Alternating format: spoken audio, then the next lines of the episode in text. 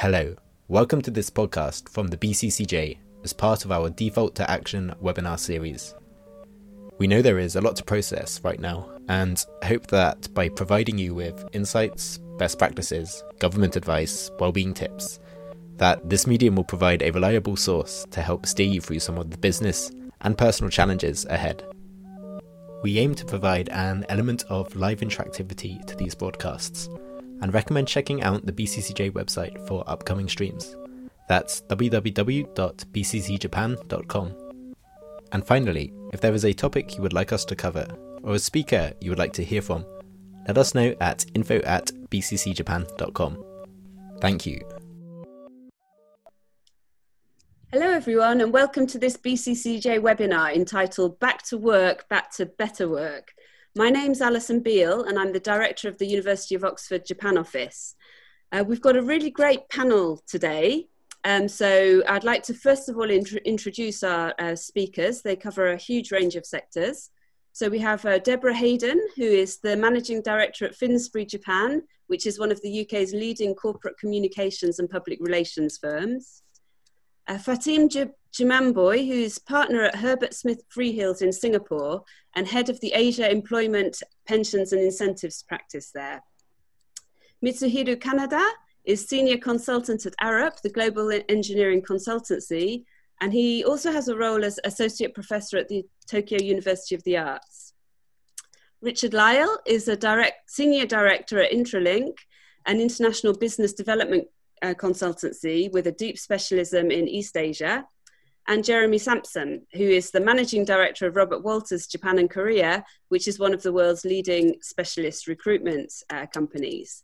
As I say, the, the title of today's webinar is Back to Work, Back to Better Work. Um, we have a Q&A function on this webinar, so please send in your questions during the uh, conversation and we'll try and cover as much ground as we can, and there's a lot to cover. Um, Robert Walters, Japan, I think was one of the first companies to embrace uh, home working when the disease uh, first started to spread. I think that was uh, maybe in February, around late February, that they started um, home working. And I thought it would be a really good way to fr- frame today's discussion by asking Jeremy, um, who was one of um, the pioneers in our webinar series, because he actually took part in the very first webinar um, BCCJ webinar that we held. So I'd like to ask Jeremy maybe if he could um, talk through your experiences of going into home working and then now your experience of transitioning out. Jeremy. Yeah, sure, sure. Thanks very much, Alice. And uh, and I, I, think things have definitely come a long way since we did that very first webinar back, uh, I think around mid March. Uh, it was actually, and yeah, at that point, yeah, we we just went full remote uh, across the office. I think from the 25th of February, so uh, quite a long time be, before the state of emergency. But for us as a business, then you know, we really wanted to to be quick to act and you know, give our employees confidence that we are ahead of the game uh, and really had their health and, and well-being uh, as, a, as our top priority. And um, and actually, on that note, I'm glad that we did because we've done a number of surveys uh, amongst clients and candidates uh, over the last few months. And one thing that's really come out of this is that, you know, employee engagement and, and satisfaction has actually been far higher uh, with those companies that took action early.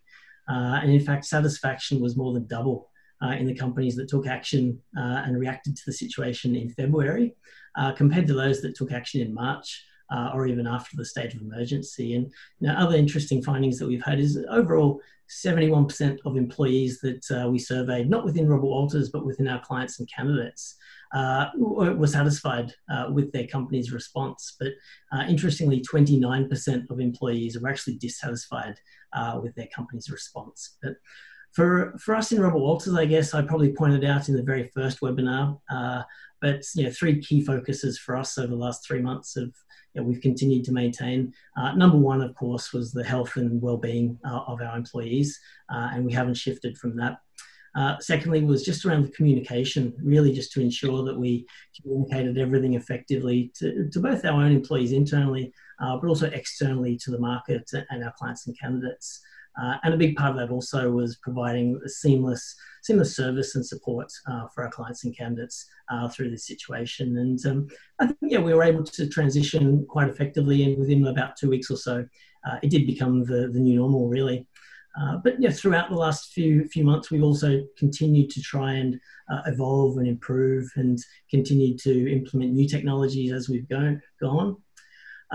But one of the things we've tried to do is become as digital as possible, and you know, we've really tried to uh, go digital and online in things like all of our invoicing, all of our pay slips, you know, contracts and agreements, and you know, DocuSign and, and programs like these are, are areas that uh, we've really tried to utilize to create efficiencies in the business and just take away some of that physical work. Uh, unfortunately, though, of course, there are some areas that still require hankos, which we, we haven't been able to get around as yet, uh, especially anything related to the government or, or banking uh, related documentation. So you know, hopefully we'll see some improvements in that uh, in, the, in the near future. Uh, and I guess, yeah, a big point I mentioned is around employee engagement and for us. And, and, this is something that we've really tried to focus on a lot over the last few months. And I think I probably struggled with it initially, uh, just getting the frequent communication out to all the employees. And, you know, with all the different tools available these days, just trying to identify one that worked uh, and the best way and mode of, of communicating. So we we did everything from pre-recorded videos to email communication to live webinars and, and town hall meetings uh, and yeah eventually i think we've, we've been able to communicate quite effectively uh, with all the business and the other thing that we've really tried to do is a lot of well-being activities just to bring people con- together and, and to connect while they're all working remotely. So we've had sessions with PE with Joe, uh, if anyone knows that. We've had online yoga sessions, uh, online meditation sessions, and uh, even did a counseling session with TEL, a Tokyo English Lifeline, uh, which was really helpful just to uh, yeah, get into a little bit about the stresses that people may be feeling and, and how to handle the return to the office. Uh, and then talking about the return to the office, I mean, it, it's something that we planned for, we talked about pretty much from the day we went remote in the first place. It's not something that we wanted to wing uh, and just guess as we went. So it's something that the senior management team and myself, you know, we spent a lot of time consuming information, uh, just observing what was happening in the market, you know, watching webinars was another one, uh, and really just taking note of what other companies uh, but also what other countries uh, were doing with the return to work. So, you know, we tried to take as much as we could from you know, all, all different companies, all different countries in order to, to formulate our plan. Uh, I guess another important thing that we did was to conduct an employee survey, and we really wanted to sort of gauge the sentiment of our employees. You know, how do they feel about returning to work? What what concerns they have? What have they been struggling with at home? What anxieties uh, are they having about a return to the office? And you know, this was really useful for us to really just gauge how the employees felt and take that into consideration uh, when we were formulating that plan. And the, the plan itself, I won't go into every little detail. I think some of the other speakers will probably cover some of this off as well. But uh, we, we didn't just want to rush back to the office quickly, uh, and we, we have gone a really staggered and, and staged approach. So uh, our plan is a four-stage approach. Uh, with stage three essentially being the state of emergency. That's uh, the office being closed and everybody working from home. So we shifted from stage three to stage two at the beginning of last week. And that's a staggered return uh, in groups A and B, which I'll get into briefly in a moment. Uh, stage one, which is where we look at having most of the whole population back to the office, uh, and that'd be followed by business as usual, which uh, yeah will will come over sort of a, timed timed uh, period. So we're in stage two right now. What that looks like is the group A, group B format. Uh, I know a lot of companies are doing that, it's very, very common. Uh, and so what we've done with the group A and B format is to really split the teams at team level, factoring in really the desk layout and the office layout. So uh, we're trying to ensure that we, we maximize distancing within the office and so that you know, everybody has sort of space, space between them uh, at the desk. Uh, and of course, we've tried to maintain flexibility for people also. So we've made a point of not forcing anyone back to the office. Uh, and of course, anyone with, you know, who's a working parent or living with or in a high risk category, or anyone that's just genuinely uncomfortable about returning to the office, where we're continuing to sort of facilitate and accommodate uh, those people at this stage. Um, another important point in our planning was just having a clear trigger for if and when we go back to work from home again. So if we see a second wave, uh, if we see cases escalating again, uh, we have a trigger in place where we'll close the office and send everybody to, to work from home again. Uh, and another important step for us was just having a town hall and explaining to everybody what our plan was, what the safety protocols were, uh, and just helping all the employees to understand uh, our approach to, to returning back to the office. Uh, so I guess in summary there, what we, we, tried to do is just ensure that we, we had a clear plan. Uh, it wasn't just sort of guesswork and, and going back uh, roughly, but uh, and also having a project team in place to make sure that we factored in all parts of the business. So we're in week two now, and so far I think it's it's gone quite well. Group B is in the office. I'm I'm working from home this week, of course. Uh, and so we're trying to ensure that there's no overlap uh, between the Group A uh, and Group B, and of course for, for people's safety there. And it, it's also worth worth noting for anyone that's planning or already doing uh, a return to the office is, you know, most people are keen to get back, but we also it's important to realise that there's also a lot of anxiety still. There's people who aren't uh, you know, that keen and are quite concerned about coming back. So it's important to to hear people like that out and make sure we're not assuming that everybody just wants to get back to it. And uh, I think as a result of this, you know, the employees, the, the expectations of employees has, has really changed. And, you know, we're really seeing demand for more flexible work styles. Uh, and what used to be a selling point is really now commonplace and a necessity. So, you know, providing flexible work and, and this sort of uh, flexibility moving forward really does connect to, to loyalty and uh, satisfaction of employees. So, I guess in summary for, for Robert Walters and probably for all companies out there, I think it's, it's really important to realize that how we reacted uh, initially and over the last few months, how we've communicated with employees over the last few months, and, and the actions and things that we put in place moving forward really has had and will continue to have a direct impact on employee engagement uh, and retention moving forward. So, uh, so that's us in, in summary, Alison. Yeah, that's fantastic. Thank you. And there's so many facets of that that I hope we'll be able to pick out over the course of this uh, conversation. We did actually have a question come through while you were speaking about uh, Robert Walters. And the question was Did you, at the time, did you already have a BCP? Because it sounds as if you were very prepared. And so, for example, did all of your employees already have equipment?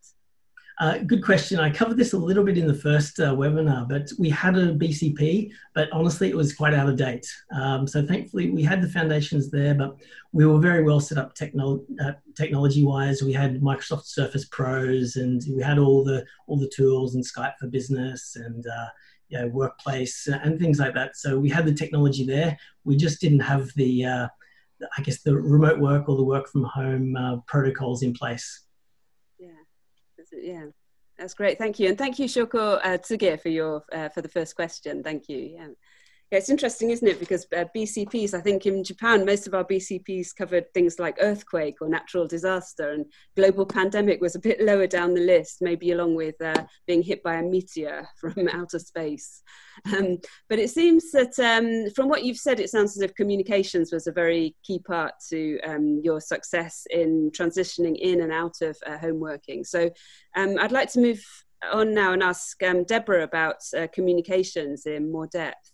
Um, Deb, what do you think have been the major lessons learned uh, for com- companies in the in terms of communications, both for internals and externals? Um, thanks very much, Alison. Um, firstly, I'd just like to say, you know, Jeremy, thank you. Um, you know, I'm going to put you up as my PR poster child.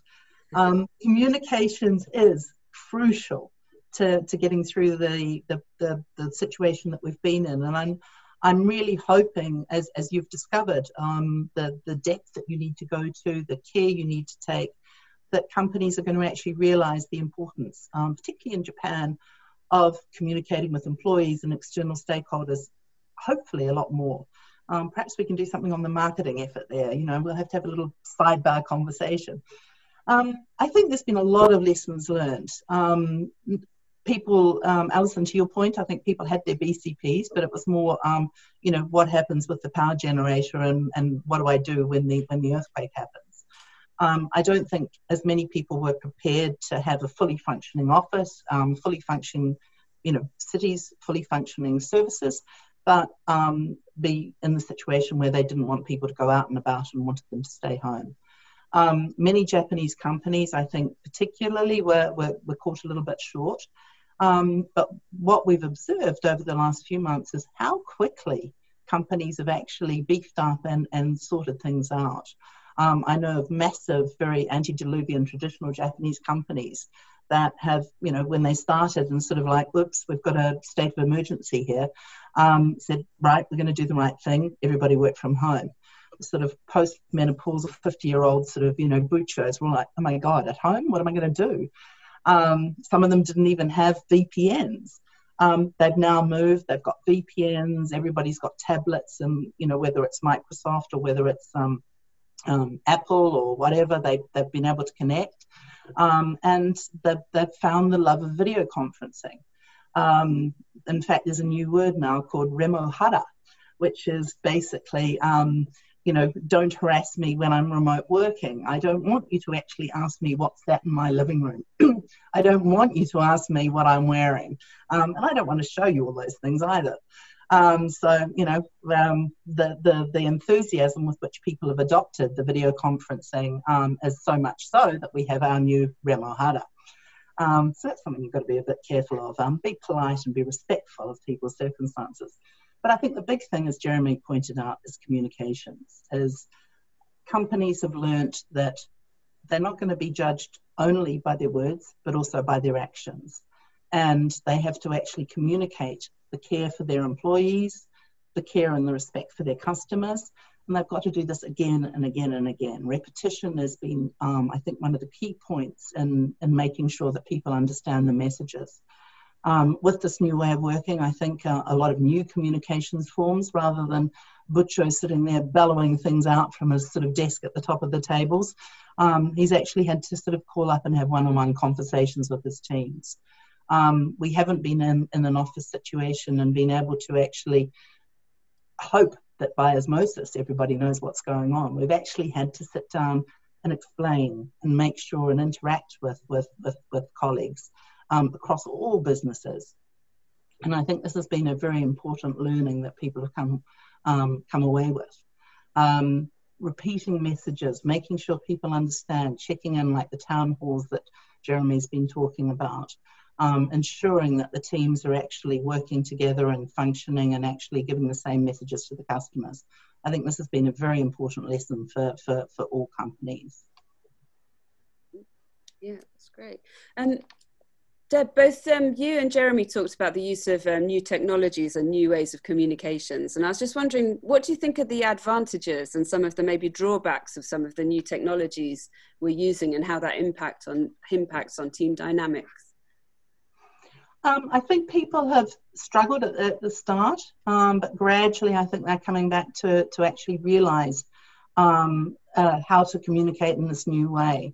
Um, your actions, your body language, um, over sort of 70% of, of, of, of, what we what we say and and getting our message across is actually by our body language. You know if i'm sitting here talking to you now saying oh we're really excited about coming back to work um, you know immediately that actually i'm not very excited. You've got to make sure that you're, you're you've got to make a double effort to make sure that you're communicating in sync with your body language with your words not just reading a massive speech off a, off a, off a PowerPoint you've got to actually make a bigger effort to, to engage with your audiences. Just the simple looking at the camera rather than the picture of yourself performing actually makes it look like you're talking to the people that are watching the, the, the, the webinar. So there's been a lot of, I think, you know, hits and misses. I think we've all got our favorite stories of like, oops, um, you know, I wish the dog had come in and sort of eaten my dinner or taken my homework away sort of right when I was on, on the camera. Um, I think we've all got those those stories. But I think the nice thing is, is people have actually seen a little bit more of the humanity of their of their of their colleagues, their humanity of their bosses.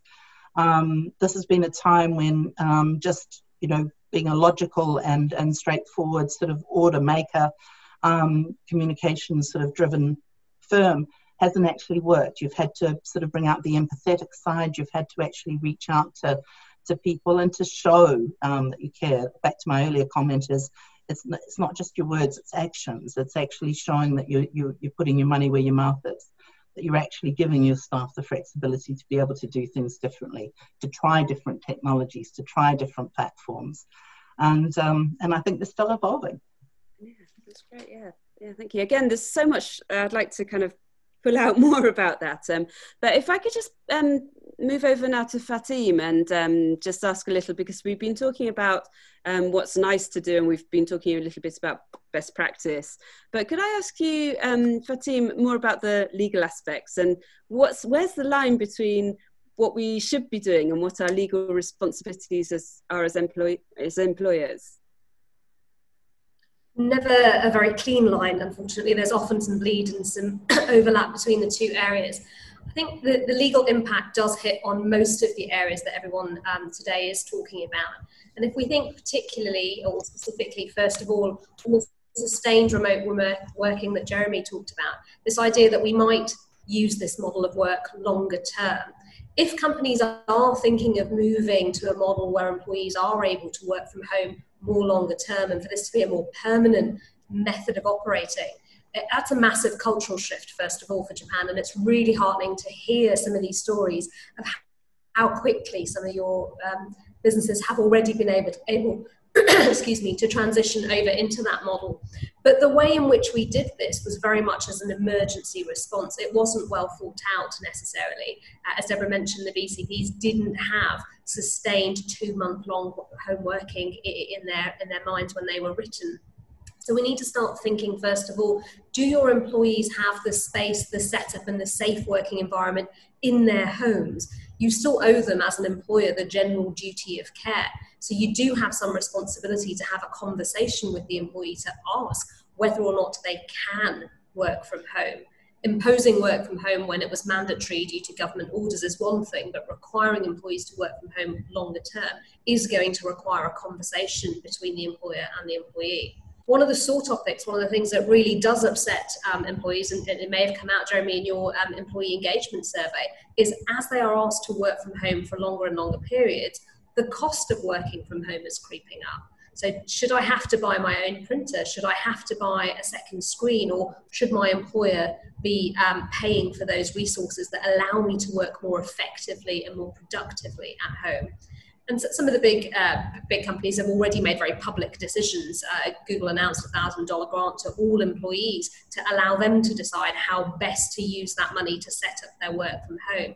That's not going to be possible for every company or financially uh, possible for every company, but at least thinking about what is the work that I'm expecting you to perform at home and have I given you the tools and the equipment? And particularly looking at that for your lower paid staff, where the impact is, is obviously much more significant and meaningful. And whether that's thinking about allowances or actually physically providing equipment, providing the second screens and the printers on loan for home use information isn't um, isn't leaking. And thirdly, in that space, um, the employee management piece becomes really important. How are you going to manage performance and specifically underperformance of employees if they are working from home? It's much, much easier to have conversations face to face with employees, and the communication piece is absolutely vital. You shouldn't be, um, you shouldn't shy away from having the same type of performance and management conversations as you would with an employee physically present in the office, as you should if they were working uh, remotely. So, sustained working um, from home is going to be one area that does have some legal parameters we need to think about.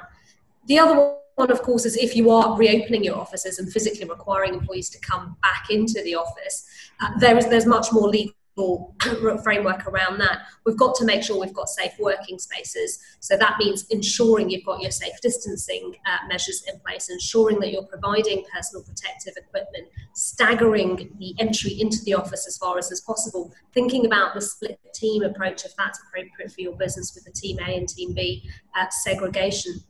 So working around that piece and that requires not just a one off upfront investment of thinking about what needs to be done, but it also requires an ongoing commitment to ensure safety. Um, as time goes on and employees come back into the office, it's going to be harder and harder to keep them to those strict uh, distancing requirements in particular. Uh, the Ministry of Health and Labour and, Welfare in Japan hasn't been as prescriptive as in other jurisdictions with the requirements, but you still do have this general duty of health and safety uh, towards your employees, and you're going to have to think about making sure that the workspace is safe. Um, and finally, that there are lots of topics, but the, the, other, the last one I just wanted to point um, out from a legal perspective is personal data.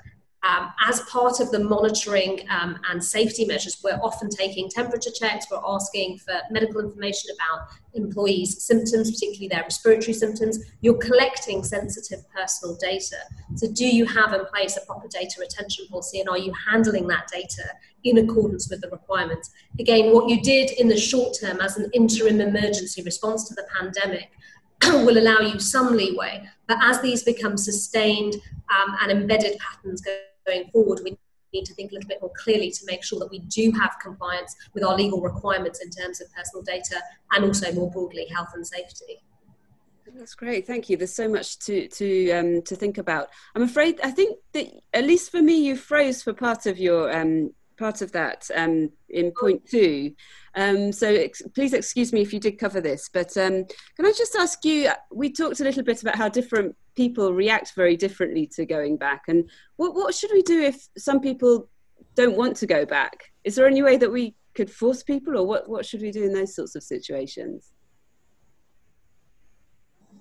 legally there are some options but i think before you even had that discussion about whether or not you have the legal right to force an employee back to work i think jeremy's point about the employee engagement and do you want to do this becomes very very important. Understanding why the employee is reluctant to come back to work.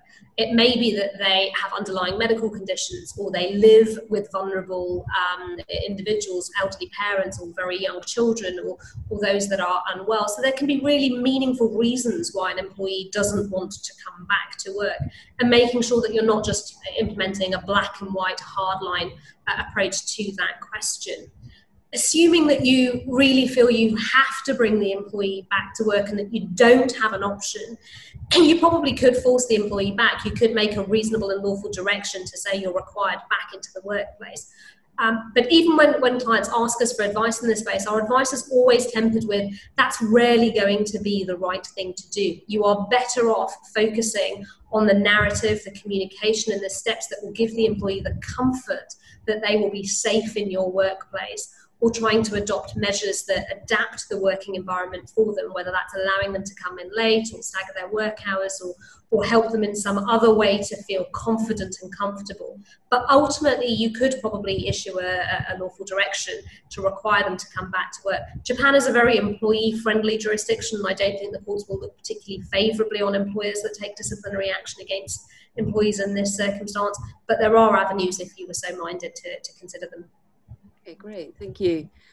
Um, Mitz, I'd like to come over to you now because what I felt over the last three months is that we've all developed a very different relationship to the physical um, environment in which we're in. So, for example, our homes, our offices, but also the kind of wider environment, our towns and cities. So, um, can I ask you how you think this experience during the pandemic will change our relationship to our physical environment? Right. Um, the buildings and the cities change very slowly compared to the, the value that we have. I think we've seen that value changes very, very quickly, like really surprisingly quickly. Um, whereas built environment uh, responds to that like a year or two years later. Um, if I can show you, uh, if I can share my screen.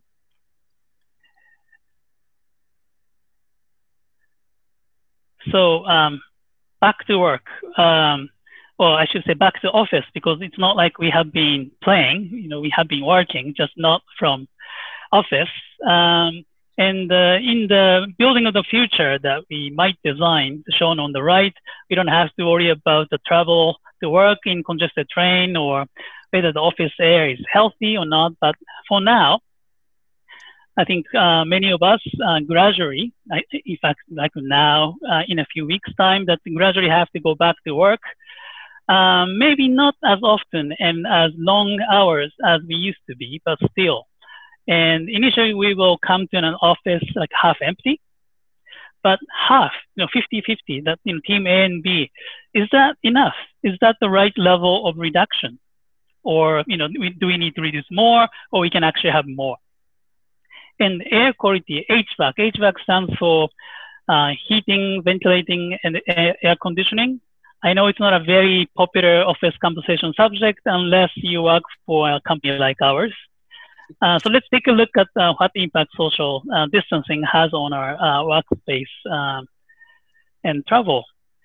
Um, in Japan, like UK, we, we say two meter uh, social distancing. But as you, you know, probably are aware, if you talk to your colleagues in the States, they say six feet, which is about 1.8 meters. So it's more or less the same. But I was surprised that in Germany, that they say 1.5 meter. Uh, I don't know why it's not one, it's not two, but 1.5, I think that's very German. And WHO has something completely different. But you know, as we know that we move in the office, so it's not the two meter distance uh, with tolerance that uh, you know that between uh, you know, where we sit. But in reality, you know, we there's a sort of denser area and less denser areas, and also because we move around, the tolerance is needed. And if we actually keep two meter and tolerance, then that means that office population density needs to go down to uh, 35%. So it's one third. So actually, if we say 50-50 or half empty office, if we want to keep two meter social distancing with tolerance, actually that's not enough. That's more like Germany. We are actually saying, if we say group A and group B, if everybody comes, I know that not everybody comes, but uh, that means that we have about 45 to 50 percent. That's equivalent to 1.5 meter uh, with some tolerance. So it's uh, a little bit uh, hard to believe that even if it's half empty, actually we are not keeping the social distance that we set. And but in reality, we all know that uh, it's not where we sit and how far we sit, but uh, uh, majority of uh, sort of time of proximity happens, um, you know, when you actually go to the bathroom or go to the kitchen or whatever, so that it happens along the corridor, and it doesn't really happen uniformly, uh, you know, in our office. So rather than saying two meter or 1.5 meter or sticking to 50% or 35%, I think you should just you know look at your office plan and how your teams work, you know, when they come, how they interact with each other, and, you know, how the furniture is arranged. So each office has a sort of unique condition, and you can actually establish what's the right level of the um, social distancing for your office. And you can rearrange your furniture, or you, can rearrange the way team interacts with each other. And you, you don't have to do the analysis, it's a common sense. And uh, I'm not to uh, bore you with the um, mechanical services equipment stories, but uh, uh the obvious thing is that uh, there are easy uh, measures that you can take and also long-term, more costly solutions that you need to adapt. And the easiest thing you can do, and maybe at home as well, if you remember, if you forget everything I said today, one thing you can maybe remember is that the, the humidity level um, is something you can actually control. And the optimum to fight against not just virus, but uh, bacteria is 40 to 60%. So that you can check at your home, at the office. And it's actually not that difficult to do uh, for Japanese summer. It's very humid, as you know. But when the second wave comes, um, you know, in later fall or beginning of winter, it's likely that outside uh, air humidity is like 15%, 20%. So if you can remember at home or at office, if you can humidify your uh, workplace, uh, you know, it helps a little bit. And of course, there are a lot of um, uh, more significant measures you can take and uh, uh, many companies and also many or some office share companies are seriously addressing these issues because uh, people and firms uh, care about the air quality um, they breathe because uh, before, you know, uh, good indoor air quality was granted unless something smelled funny. But people now uh, want to know uh, the quality of the air they're breathing. And as the management, I think office management needs to address um, these issues and need to really be seen that they care. And of course, uh, it's not just uh, work or home, but uh, of course, you know, we um, most of us have to travel between uh, work and home, and actually, the um, many people don't want to come back to the office because they are uh, worried about uh, really packed. Well, it's not as packed as it used to be, but uh, Japanese um, subways and trains are quite infamous for uh, being packed like uh, sushi. And uh, here you don't have to, you know, really know the details, but this is a train station with ticketing um, booths. And the left hand side is just as normal and the right hand side is with some intervention of social distancing. And um, two things uh, as the uh, bottom diagram shows that you can actually make difference uh, in terms of uh, time of proximity uh, by having some intervention but of course um, as the you know the left hand side has already finished and the right hand side is still going on it means that of course it takes longer it's not just at, at, the station, but it's at the entrance lobby of your um, office, or when you come out of an elevator, or when you are waiting for elevator for lunchtime or something like that. So same thing happens, and of course we cannot completely change it, but you can actually make some intervention to make it better. So, um, as I said in the beginning, that the, um, the physical environment takes time to change but the value we have uh, changes quite quickly.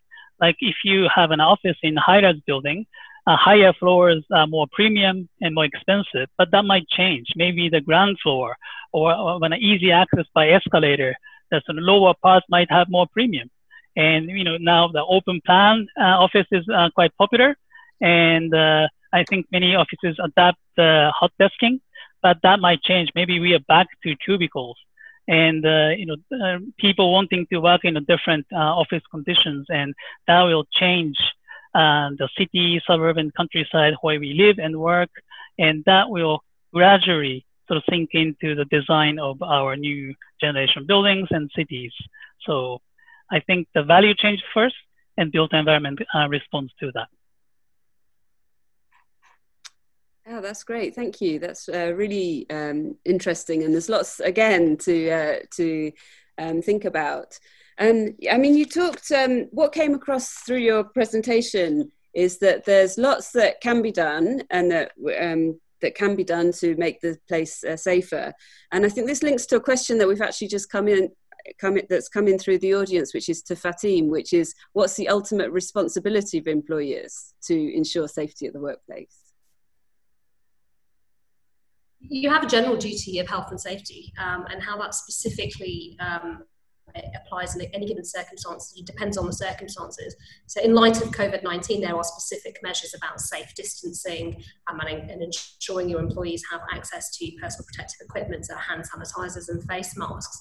But those are the very sort of specific um, and immediate responses that have come out from COVID 19. There sits above that the broader duty of health uh, and safety towards an employee, and not just employees, but any visitors visitors, contractors, or other people that are on your premises. You'll have occupiers' uh, duties as well. So we have to think about this not just in terms of the short term issues that arise out of COVID 19.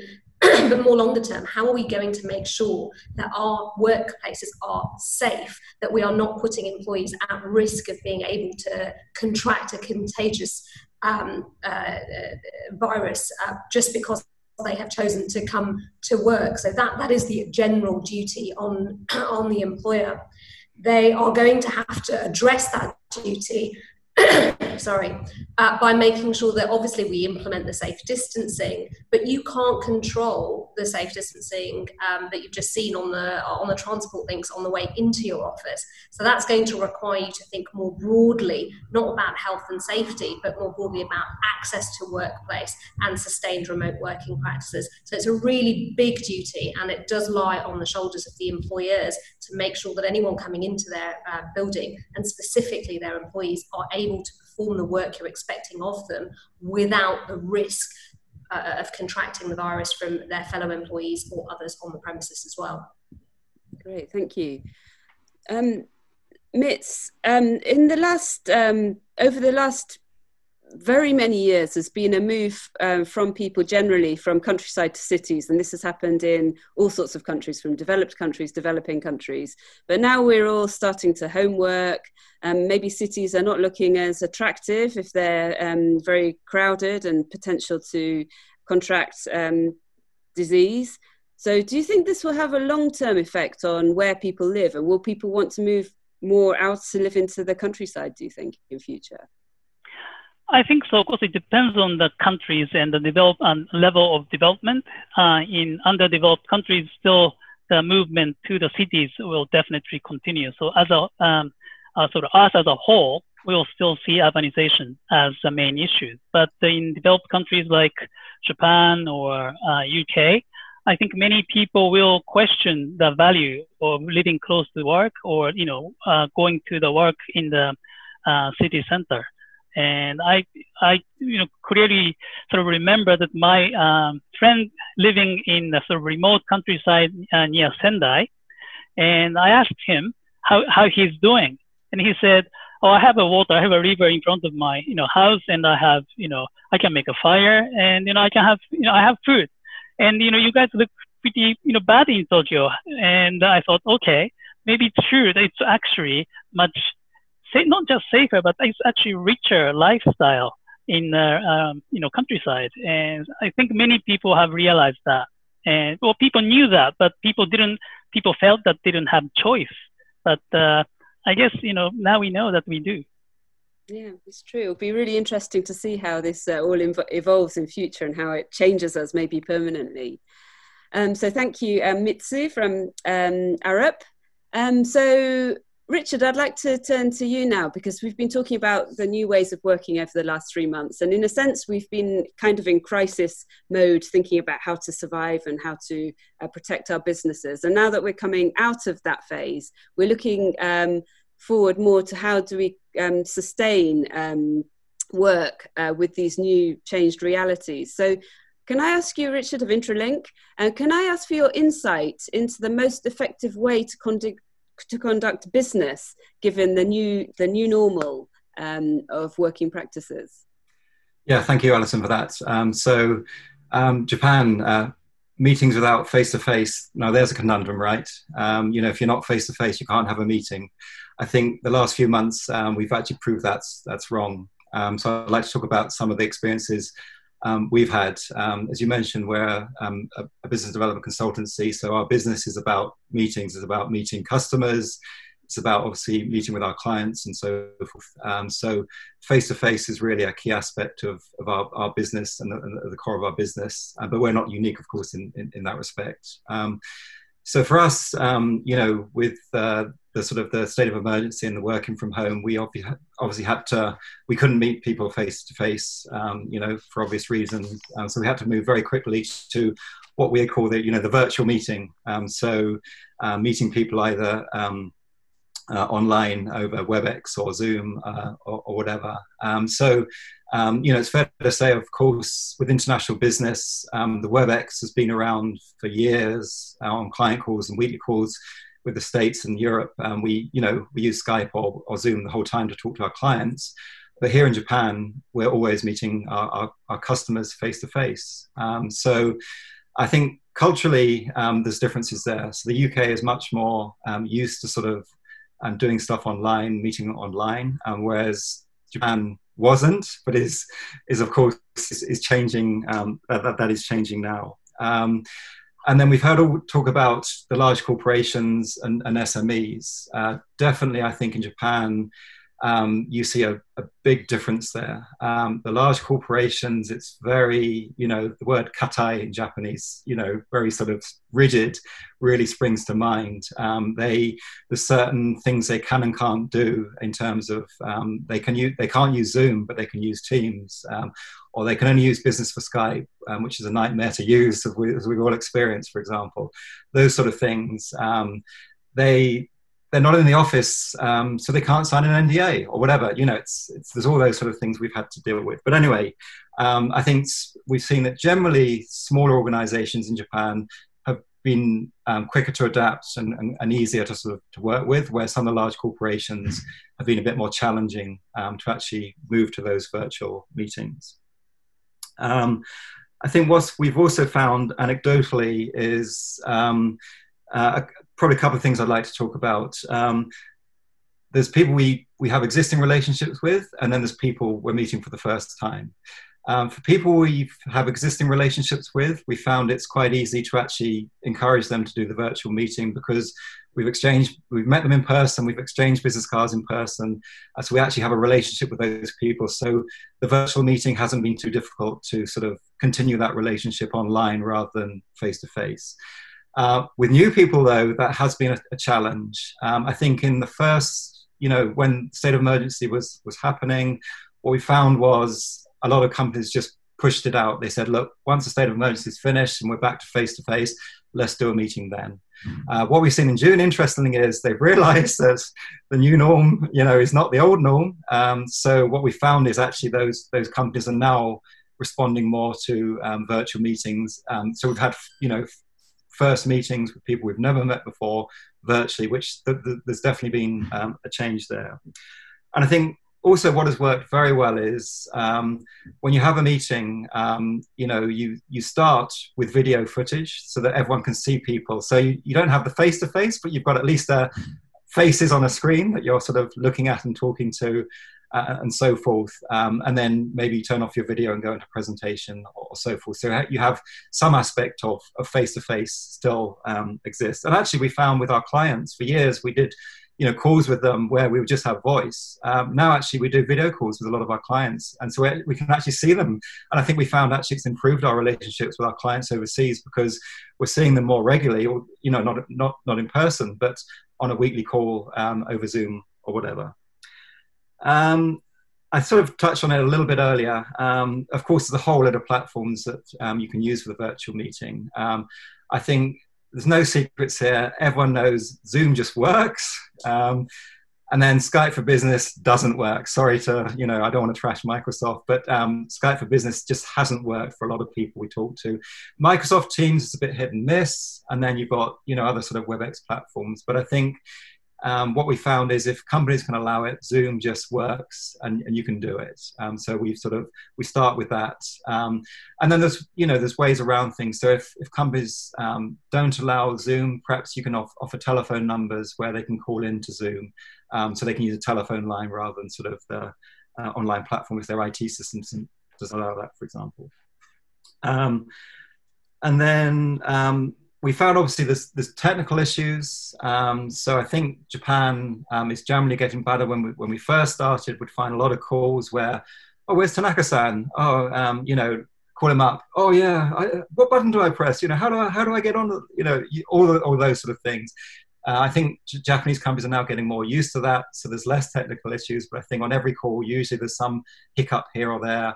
Um, and so we found that you know backup plans are quite good. So set up a Zoom call, but just in case, have a uh, you know team set on in the background just in case things don't work um, properly.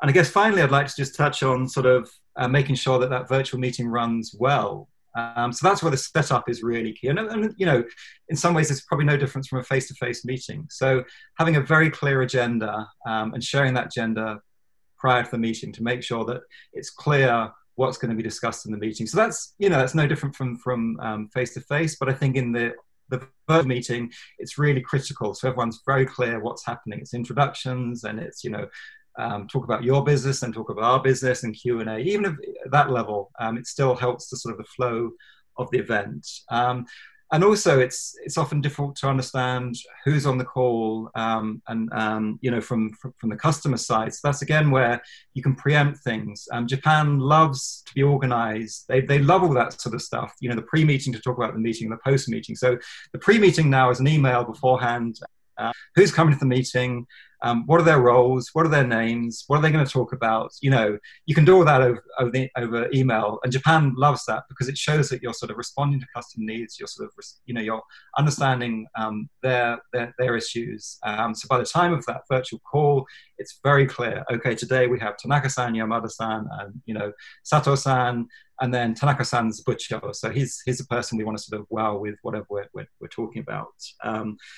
Um, and then, you know, making sure that um, on your side, there's someone clearly in, in, control of the agenda, clearly in control of the flow of things, so that you're not sort of stumbling around. The, the presentation finishes and then there's a, there's a silence. Um, because I think in face to face, silence is golden, as they say in Japan. Um, I think in the virtual space, unfortunately, silence is hell. Um, and, you know, five seconds of silence feels like you know five hours of, of um, you know hell uh, online. So having someone very clearly on your side uh, on, on um, leading the call and making sure that um, it's clear. And then and if there is a gap you know tanaka-san it's your turn now sort of um, present on the company. Please can you go ahead? Uh, oh tanaka-san the, the, you know your connections 40 can sato-san do it in, in, your, in, in terms uh, in, instead of you for example?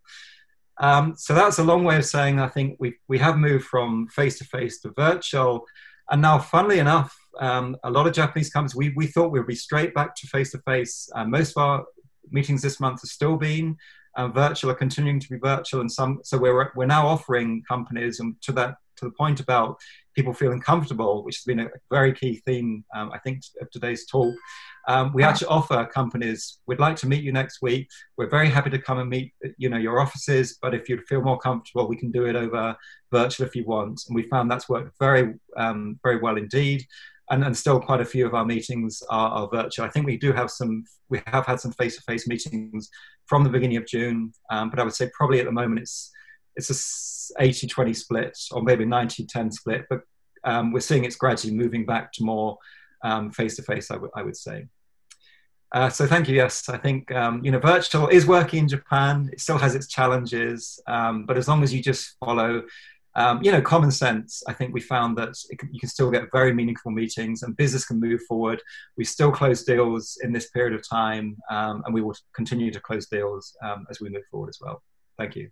Great, thank you. Yeah, and uh, people certainly are very loyal to their platforms, aren't they? People either love uh, Zoom or they love Microsoft uh, yes. Teams in kind of equal uh, measure, I think. Um, so I wanted to ask a little bit about kind of relationship building because, of course, in Japan, a lot of relationship building sometimes takes place outside the office or maybe in more social um, settings. So, is there any way to replicate that kind of um, interaction? Do you think? Yes, well, so we've had a few sort of new Japanese phrases that have come to life during this period, and so the um, uh, on uh, was it uh, on nomi i think is the expression that they use for an online nomikai. Um, so we have um, as a company done that um, so i think to jeremy's point about you know communication with your your um, colleagues we found that yes absolutely we need to because we don't have the face in the office we need to have that. So we've done a few on nomi sessions with our colleagues on a friday evening you know relax over at home over a, a beer or two or, or a soft drink. Um, we haven't got to that stage yet with the Japanese companies, uh, and um, we, I, I, guess I'm still considering how we would do that. I still think um, that's going to be a bit of a challenging one, and I, you know, Japan when you want to sort of when you're in the last stages of closing a deal, often it is, you know, when you get to the nomikai, you know, when you get to the stages where they want to take you out for dinner, um, uh, that is obviously quite an important part still. Um, so I think that's still TBD, I would say, not trying to sort of want to not answer that question. Um, but I think, yes, to, to perhaps um, the point I'd like to make is virtual works, but actually what it doesn't do is, um, you know, going around, uh, so during a meeting, going outside with um, if you if you still smoke that is um, with you know the, the, the Bucho to sort of talk about that or you know sort of socializing outside of the meeting what i'm trying to trying to say so what the virtual meeting does miss is that sort of in the corridor speaking to someone to sort of understand what they're really thinking, what's really going on. So I think we still have to sort of explore how that's going to work. Um, um, so I think that's still perhaps um, perhaps the next stage of the of the evolution of the virtual meeting how we would do that. And, and possibly that's a sort of a, a, one-to-one virtual meeting with the Bucho after the meeting to say, you know, Sato-san, how do you feel, feel the meeting went? You know, what, what's going on on your side? What, what can we help do to help you sort of move this forward, for example? So perhaps that's the next evolution of this, that it's uh, the after meeting isn't, you know, the walk to the elevator after the meeting or, or, or, in the lobby. It's a sort of a quick call one to one with whoever to sort of really get the, their, their feeling, the hand, you know, of how the meeting went, for example. Hmm, really interesting. Um, we don't have much time left, and we've got a lot of really great questions. So now I'd like to open up to some of the uh, questions that have come in. And um, Jeremy, we've got a question for you, um, first of all. Um, so we've got a question about how you're managing employee productivity in, uh, in your company. And as a follow up, maybe Deb and Fatima, could you maybe comment after Jeremy about um, any communications or legal issues around managing uh, poorly performing staff. Jeremy, do you want to have a go first at that? Sure, sure, absolutely. It's uh, it's been something that uh, yeah we've we've been looking at quite closely over over the last few months. But it's interesting too because if we look at productivity now, I mean the the, the activities that you know, we're seeing in the market and that we're expecting of our employees is very different to what it would have been three or six months ago. Um, the reality is that the market has shifted, uh, the recruitment market has, has shifted, uh, less companies are hiring, and, so yeah, the, the, productivity levels probably can't be expected to be uh, what they were you know, in, in a boom market, that's for sure. But you know, one thing for us that is really important, I mean, firstly, it's just understanding expectations. I think everybody across the business understands what the expectations are, say, in terms of their own individual productivity. Yeah, and we're, we're a business that, that measures on results and output. Uh, more so than say, say presence. Uh, and so, yeah, everybody understands what their, their output is, what's required. Uh, and productivity is probably managed more at the team level uh, more so than say so myself overall uh, across the business. So and it really depends on on functions also. So the productivity of say you know, our accounting and finance department may be measured very very differently compared to what our consultants output might be uh, when it comes to recruiting activity. So um, I think just ensuring that everybody understands exactly what what the targets are, what the productivity levels are expected. There's there's also full visibility across the business so people can compare their own productivity to to colleagues across the business. So and that creates an element of accountability uh, there also. Uh, and as i said it really just uh, yeah breaking it down to team level also. Great, thank you. Deb do you have any anything to add on to that? Oh, just very quickly um, you know poor performers that were poor performers before we had the situation are probably likely to be struggling in, in this new dynamic, whatever we want to call it. And I think the big thing is, you know, don't put square pegs in round holes, pay to people's strengths. Um, and and I think as we've we've all established is is individual communication with employees, um, working with them as we move to a focus on, as Jeremy mentioned, outputs rather than just being there and um, and really talking them through issues and, and, and challenges. Um, I'll leave it to Fatim to, to talk about the ways to perhaps suggest that uh, poorly performing employees could actually, you know, be happier somewhere else. Um, but uh, as Jeremy pointed out, it's, it's going to be a tough environment at the moment, and um, and people will be wanting to hold on to their jobs. So we as employees, and employers as, as the first instance, owe it to, to help poorly performing employees find a way to, to, to be slightly more successful. Fatim, over to you for the legal um, comments.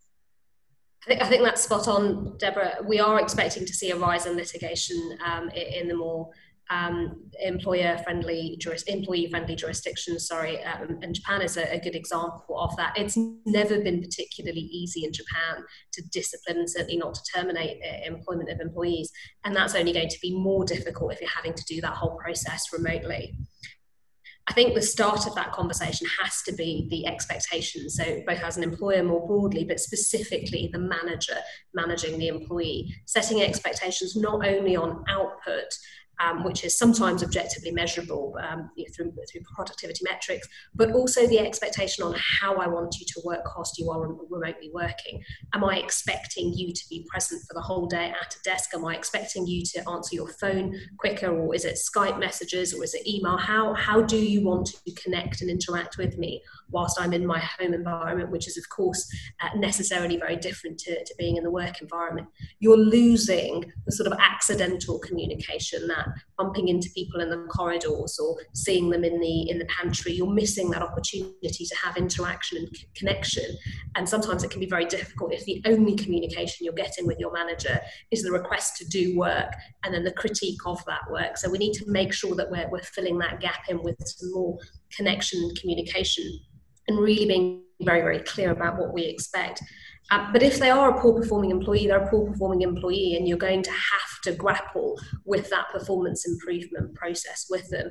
As I said from the outset, that's never been easy, and it, it's not going to be any easier. But you can still, and you should, you, you shouldn't not address poor performing employees just because they're working remotely.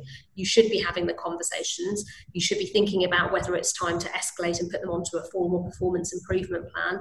Um, and if so, just being mindful that your check ins or the way in which you would ordinarily catch up with the employee need to be really thought about very, very carefully. Trying to use video more than just audio or email, where sometimes the message is, is not fully understood or construed uh, seeing if you can pick up some clues. Are there particular reasons why? Is this employee really struggling to work from home? Is this uh, employee facing really difficult challenges? We know for many employees who, who are working from home, they're suddenly faced with the environment of having young children at home for whom they might then be primarily responsible elderly parents who again they might have to also be responsible for it can be very difficult to do your normal job if your surroundings aren't conducive to that. So thinking um, about that as well.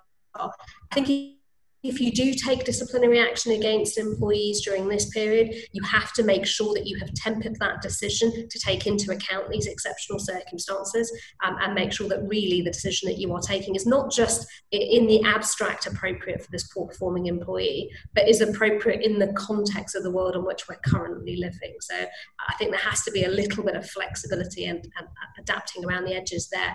But the key message has got to be if you've got a poor performing employee, you do have to address it and take them through the same process that you would have done had you been back in the offices. Right, yeah. And I think you made a really imp- important point that it is difficult working in this um, kind of new environment. So um, that leads on to an imp- question that's come in on um, how new incoming employees can effectively integrate with a long-standing team because obviously this has happened over um, April, which is traditionally a time when a lot of new members join the teams in Japan. So uh, any quick thoughts? Because I, am conscious that we're running out of time, but uh, this is an interesting question. So, any quick thoughts on, um, as a team, how do you establish trust and, and affiliation in this kind of environment? Does anyone want to take that? I think this has to be very carefully managed um, and a process needs to be put in place because um, these new employees must not feel as though they're left out by themselves. Uh, many companies we work with have, have set, have set up very strict mentoring systems where um, each individual new employee has a sort of, you know, more experienced or sometimes even two or three mentors to actually take them through the various processes. Uh, regular check-ins on a daily basis, making sure that they've got tasks and things to, to, to read, to look at, and a place to go to, and then very regular check-ins with the mentors it's it's very challenging. Not everyone's going to find it works, but um, if you have a good system in place and um, and very very clear protocols, uh, chances are that you will be able to start slowly bringing a new employee into the system. Could, could I just add, um, we've actually had two employees um, come on in this period, um, and I would agree with all that um, Deb has said. Communication has been absolutely vital. Um, and in fact, one of our employees in his first week, um, you know, he secured a hold of a meeting. So he's shown that um, it, it, can work um, and, and, be successful. But yes, I think communication is really critical. Uh, and that's where the daily check-ins is really important. And then we just take them through the normal processes of, of onboarding and induction and stuff. And it's just not face-to-face. It's over Zoom or, or, whatever. So the normal processes, but with some extra TLC, definitely. That, that's um, what I would say. But it, and it, it's worked. We've it's new, been a new experience for us, but we found it, it, it has worked, of course. Great. I'd love to carry on for uh, much longer, but we've run out of time. I'd just like to um, ask one little final um, question, one thought from each of you, a little challenge. So, the title of this session was Back to Work, Back to Better Work. So, final, very quick piece of advice from each of you about how do we ensure that going back is we are actually going back to better work? Who wants to start? oh, I'll kick off. Um, flexibility, um, allowing your employees a lot more freedom to be able to, to choose how they want to work and how they want to interact with you. It could be flexible commuting, it could be work from home, and I think going forward, most companies are going to adopt some form of this. Interestingly, a survey I saw recently said um, over 90% of Japanese um, people surveyed in Japan wanted some form of work from home, whether two days a week, three days a week um, and um, and finding a way to make that work. Yeah, and uh, I'd second what uh, what Deborah said there. Also, I think yeah, all of us have, have learnt uh, so much, and our businesses have adapted so much over the last few months. So to revert back to the old ways uh, when we go back would be a huge mistake. So you know, maintaining and employing that that flexibility long term uh, that's going to really engage and retain those employees. Yeah. I was going to add. Um, diversity to what um, Deborah said, that Japan's um, lacks diversity. and uh, now the conditions, our current conditions, really forces us to uh, adapt to different conditions. And as uh, Jeremy was saying, that majority of people will go back, but some of us will uh, stick to a new way. And uh, as a group, I think we will be more diverse and stronger. So if we can be a little bit sort of forgiving to people being different, and I think that's uh, hopefully uh, make the workplace better. Yeah, um, and, and probably it's a bit of repetition, but I would say, you know, obviously we've canvassed staff as to, you know, what's worked well in this situation. Um, so we, we plan to continue that. Um, so actually going forward, um, you know, pick up on some of the good, good things we've, we've learned, more flexibility about working from home as well. Um, for us, um, you know, basically as long as the work's being done, whether it's in the office or at home, we will continue with that. So I think it's, it's just taking what we've learned from this and improving on it. Yeah. I'd say you've got to listen to your employees. Um, obviously, this period has had a massive impact on businesses, but it's also had a tremendous personal impact on employees. And if we're trying to go back to the old way of thinking, um, it's just not going to, to work anymore. Things have, have changed, things have moved on. So you're going to need to, to talk to your employees, understand them, and really change the workplaces in a way that allows them to flourish. That's great. Thank you so much. You've been a really excellent panel. I've really, really enjoyed this uh, conversation. So, thank you to all of our speakers today. And uh, thank you also to everyone in the audience. You sent through some really interesting questions that have really helped to make this uh, conversation very rich. I'm sorry if we haven't been able to uh, cover all of your questions, but at BCCJ, we're going to try and um, ensure that our webinars in future cover um, all of these issues in, in, in great detail. So please uh, keep an eye out on the upcoming uh, webinars and please continue to uh, take part. But uh, just thank you everyone and hope to see you all soon at a future webinar.